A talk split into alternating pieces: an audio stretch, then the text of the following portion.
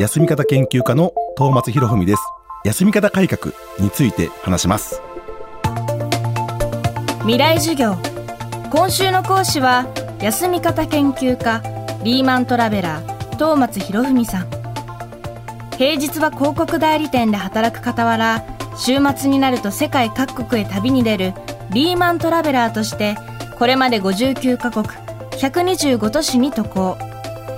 地球の歩き方からは旅のプロにも選ばれ休み方のスペシャリスト休み方研究家としても活動しています。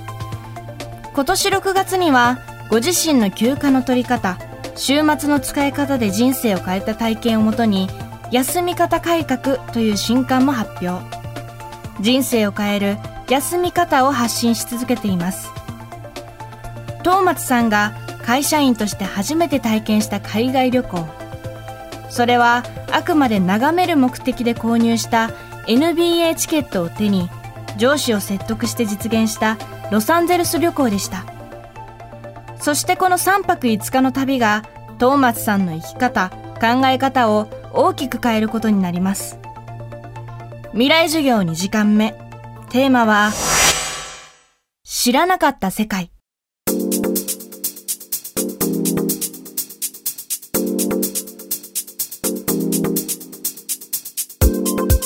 最初の旅で僕の中で気づいたポイントが3つあって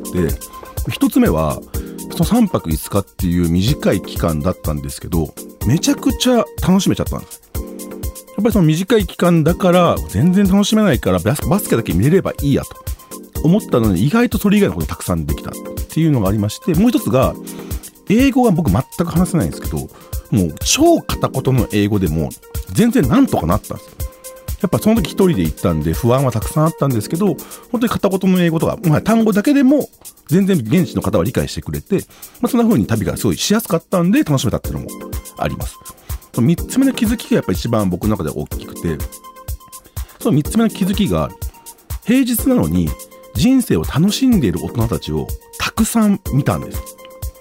向こうに行ったら、まあ、現地は平日だったんですけど、バスケの試合があることもあったりして、もう昼間からみんなお酒を飲んで、スタジアムに向かって、そしてバスケ楽しんで、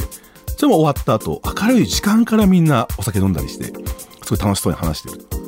でかっこいいなと思ったんですよ。これ一方、その頃、日本ではって考えたら、当時の僕はそうだったんですけど、平日に人生を楽しむってことって、まあ、大人とか社会人たるものそれはまあ二の次だと。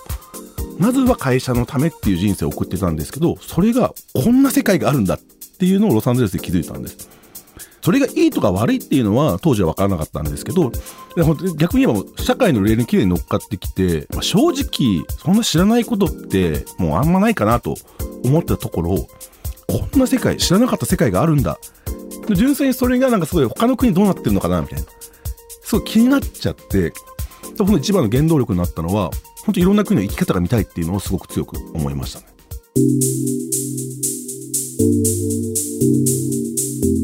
こうしてまだ知らない世界があることを知ってしまった東松さん。これまでの土曜日は昼過ぎまで寝てお酒を飲み日曜日にはいわゆるサザエさん症候群になるという繰り返しをやめ全く違う休み方を始めます。短い休みを使ってでも海外旅行に行く生活を始めました。2013年は年間8回海外旅行に行きました。2016年に世界一周がしたいって思っちゃったんですね。その時に会社を辞めてまでしたいかって言われるとまあそうでもないなと。でもやっぱここまで旅をすると世界一周ってやっぱ憧れるなと。思った時にでも僕にとって世界一周で何がしたいかっていうその、まあ、本質というか一番根底にあったのはやっぱいろんな生き方を見たいっていうのが一番根底にあったのででこれだったら日本にいる時をトランジット期間と言い張る。この戦法を使えば行って帰って行って帰って行って帰ってを繰り返せばあと最後に線で引っ張っちゃえば世界一周になるなと。ひらめきましてこれだったら会社を辞めずにできると。思い2016年の10月から12月の3ヶ月間平日は日本でトランジット。まあ普通にサラリーマンしてるだけなんですけどトランジットしながら毎週末海外旅行に行って働きながら世界一周っていうのを挑戦したんです。でその時は3ヶ月間で5大陸18カ国を制覇しましてその最初は3連休でイランとかから始めて、まあ、ヨーロッパに行ってアフリカに行って、まあ、もちろん毎回日本に帰ってきて最後は南米のブラジルまで年末年始の休みを使ってサラリーマンで行けるぐらいの期間を使って毎週末海外旅行に行って世界一周を達成しました。あくまでこれも僕この中で有給使ったのも8日間なんですねあくまでどの旅もサラリーマンだったら実現可能な旅にしたので例えば、えっと、1週間の夏休み、まあ、これ年に1回ぐらいだったら取れる方もいらっしゃると思います。あとは飛び石で祝日があるところを間を休んで連休にするパターンをそれ使って4連休と5連休を作ってあとは本当土日だけで行ってきたので、まあ、もちろん最初はやっぱり上司と、ま、週末だけと言えみたいなこと言われたんですけど上司にやっぱ熱い思いを語って途中で上司も旅行に連れて行って現地で旅行の楽しさも知ってもらって上司にも理解してもらった上でなんとか実現することができました。2017年以降は今月1ぐらいのペースで。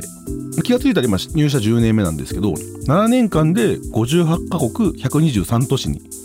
渡航してましたね。